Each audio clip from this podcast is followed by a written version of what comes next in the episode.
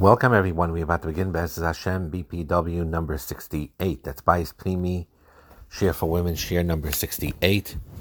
In the last year, we talked about non sexual physical touch and the importance of it. Now we're going to get to the sexual intimacy, which is Kodesh Kadashim. Because what it is, is, is the ability Hashem gave every husband and wife to connect with each other spiritually, emotionally, and physically. It's the Kodesh Kadashim of the relationship. It allows us to know and be known in a way that no other person can know us.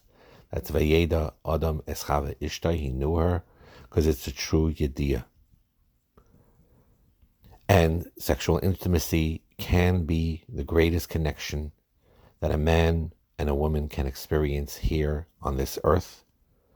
It is the pleasure of exploring each other in the way Hashem wants it and the way Hashem designed it to be. Everything changes physically in the physical sexual act. Organs become enlarged, fluids change, nerves are excited. Pleasure is experienced in a very profound, traumatic way. And who made this? Hashem made this. Hashem designed this. He designed our bodies so that we could enjoy the ultimate pleasure within a marriage. It was his idea, Hakadosh Baruch Hu's idea. It was not the idea of some other kayach chas v'shalom. Yes, it is also an isayin because it could be misused for terrible things. But the purpose of this urge and this connection is positive because Hashem wanted every man and woman to experience this in marriage and the sexuality is part of who you are. It's part of who you are. It's not different than any other aspect of your personality or of your physical bodies, of your emotional makeup. And when you share yourself with your husband, with your wife, physically, emotionally, and spiritually, it's the deepest level of intimacy that you could possibly experience. It's the ultimate way of giving yourself to another and we will talk in future shiurim how to optimize this sexual intimacy and what issues could limit a couple sexual connecting, and we'll talk about it. But it's clear that a Hakadosh Baruch Hu created the physical, intimate, sexual aspects, not just for procreation, not just for pruvu, but He designed it for our enjoyment as well. And yes, midairaisa on a dairaisa level, it's more a aina, a mitzvah on the husband to give to his wife this way, but it's meant kemayim ponim al ponim, that it could reflect back and the husband enjoys it immensely as well. And this pleasure, Hashem designed it that it should be experienced exclusively in marriage. That's why you have these isurim against not the lust after your eyes, gili, the, the gili arayis, and and and and um, the Isser of Ashes Ish, and so on and so forth. Adultery, Lysinaf is one of the Aseres Adimbris. It's there because this is what Hashem is saying. Don't use the sexual gift I gave you on the outside. Experience it only in marriage the way I want you to experience it. And, and when you do that and you see it from those lenses, then it is sacred, it is Kaddish. That's how Hashem sees it because it has the ability to bond the husband and wife into a unit to be holy within it. And you can enjoy great sexual satisfaction and be a Kaddish, a holy person. This is something that's a misconception that people have, that they think it's two opposites, that if you're enjoying sexual pleasure when you're with your husband or you're with your wife, that it diminishes holiness. No, it enhances holiness. And very pe- people, unfortunately, have this um, resistance to it, the sexual aspects.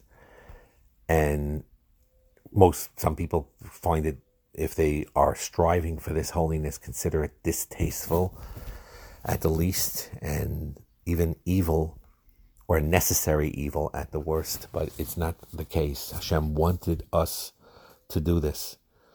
After Matan Torah, Shvu Lachem La'ahalechem. Sefer Moshe Rabbeinu, who was the exception to the rule.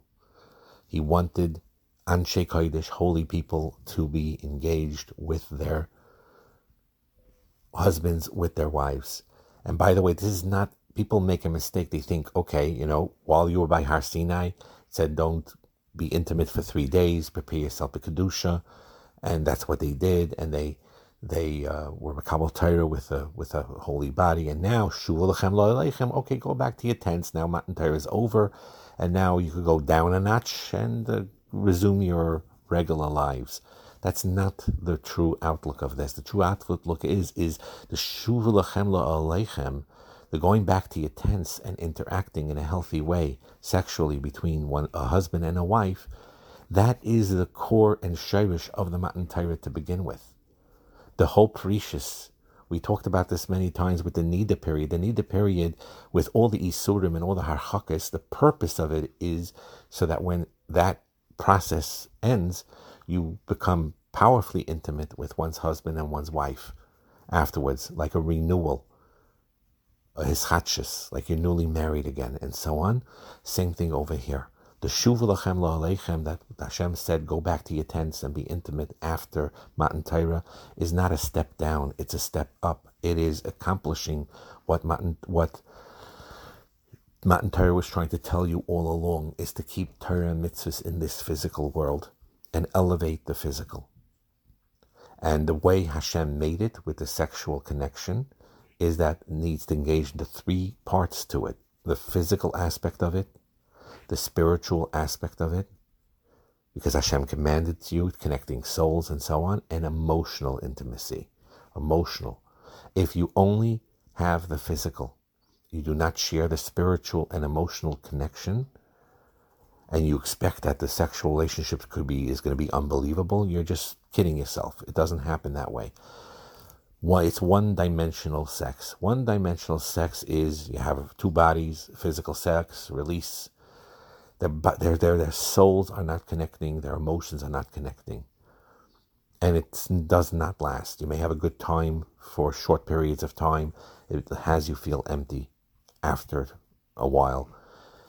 But three dimensional sexual activity, which is the connection of a soul, the spirit, the emotion, and, and the body combined, is very explosive, very powerful. And that's why it's so important to always be spiritually and emotionally connected at all times, not just when you're being sexual. And that kind of sexual intimacy keeps you together for life. And it gets better and better over the years. Here is what people don't understand.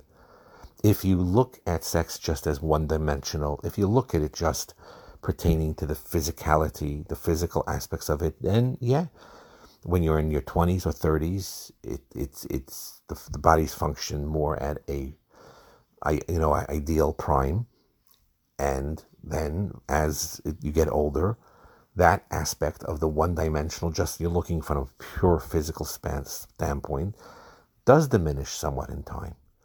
But if that physical is combined with the spiritual connection and the emotional connection, then the whole sexual experience between husband and wife gets more and more enjoyable, even physically more enjoyable. When you are in going in from your 20s into your 30s, into your 40s, into your 50s, into your 60s, and even into your 70s, believe it or not, where they have a true, tremendous pleasure from each other that the spiritual and emotional aids that the physical, even though they're not 20 anymore, they're 60, they're 70, they enjoy it in an extremely immense way, and it gets better and better and more exciting and more exciting. And that is really a key. Hashem views this as a Kodesh Vitar thing.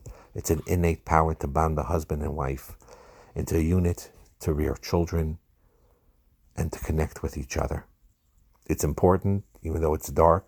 It's supposed to be dark in the room, even in those heterim where there is physical intimacy by day. It has to be in, in dark, darkened. Everything has to be dark. You know halacha, but a little bit you can see sometimes even in the dark, and it's important to look at each other in each other's eyes. Some people close their eyes and they disconnect that way. It's too either it's too intense for them.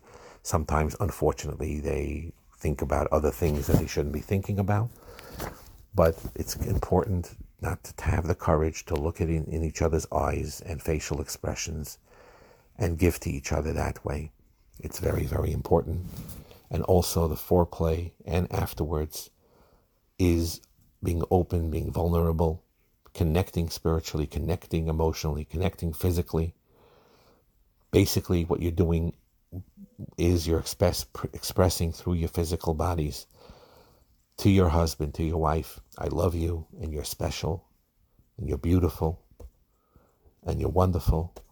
And here is an opportunity to plant seeds of praise and support for your husband and wife. It's truly, truly emotional, emotionally healing.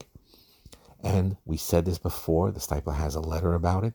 When used the right way, it heals on an emotional level as well. It could heal trauma.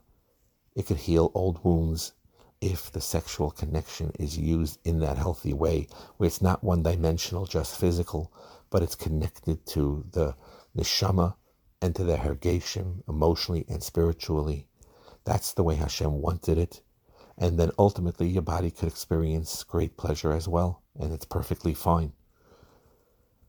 And when you give of each other emotionally and physically and spiritually, then it even doesn't make a difference whether one of them has technically a higher sexual drive than the other. They'll both want to be sexual with one another on a consistent basis why? Because even though physically one of them may be less pulled to it than the other spouse, but when there's the emotional connection and the spiritual connection, that prompts some a, a spouse that even they may have a lower physical desire to want to be with their husbands or with their wives. So it's very important for when you have a higher and lower libido wife, uh, husband and wife, which is all every marriage has that. It's in it's almost it's extremely unlikely, very, very, very rare where you have them both in the same level of interest.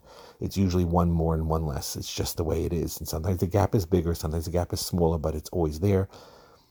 Most of the time, it seems to be that the woman has the lower interest naturally, physically, I mean, and the husband higher. A lot of times it's reverse. A lot of times is you think you're lower, but in reality, once you open up your heart and you get through those stereotypes of sexuality, then you really have a high desire when you didn't never realized it before. But whatever the case may be, is you don't shut it off as a one-dimensional concept, but as a connection of emotional and spiritual.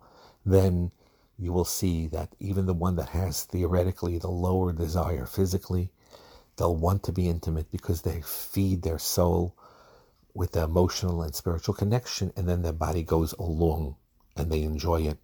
And this is an important insight to know in general for someone that has the lower interest is if you in your mind you say, I love my spouse, husband or wife, and I want to connect with them.